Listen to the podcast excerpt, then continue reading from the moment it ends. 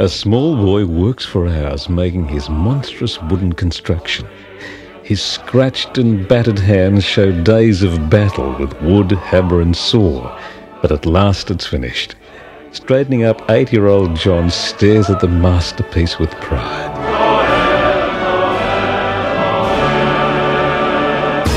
Breakthrough Generation. Long time ago in Bethlehem, so the Holy Bible said, Mary's boy child, Jesus Christ, was born on Christmas Day.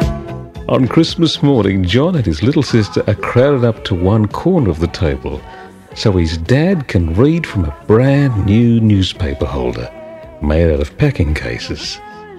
Relief and pleasure radiate from the little boy's face. Of Christmas Day, Mary's boy child, Jesus Christ, was born on Christmas Day. Most of us are going to pile up an interesting bunch of loot. Maybe a pile of hankies and socks, underwear, and probably an incredible tie that even your kid brother wouldn't be seen wearing.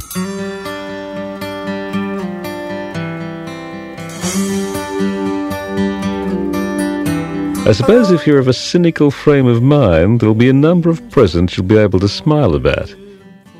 That is, unless you can catch for a moment the feeling world of the person who gave it to you.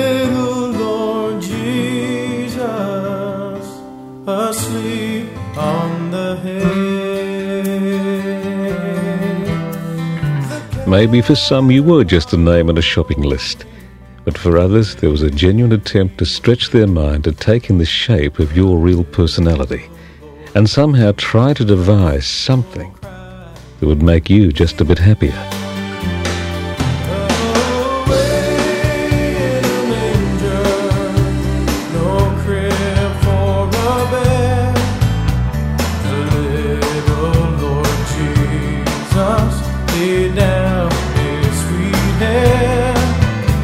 We've all heard somebody say it's the thought that counts. It might sound a bit like a cliche, but it is the thought that counts because it's the thought that says, You matter. Because Christmas doesn't mean anything now. You get no feeling out of it. When you were young, you had a feeling like Christmas was there, but now it's just something commercial where you give presents and the religious meaning's gone out of it altogether.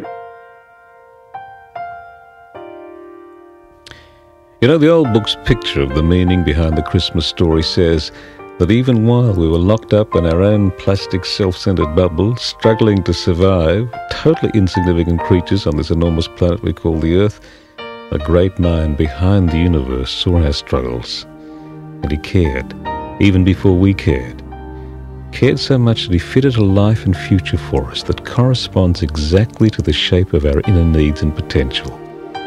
And somehow that gift was locked up in a tiny body that was delivered to a peasant pair in Bethlehem 2,000 years ago.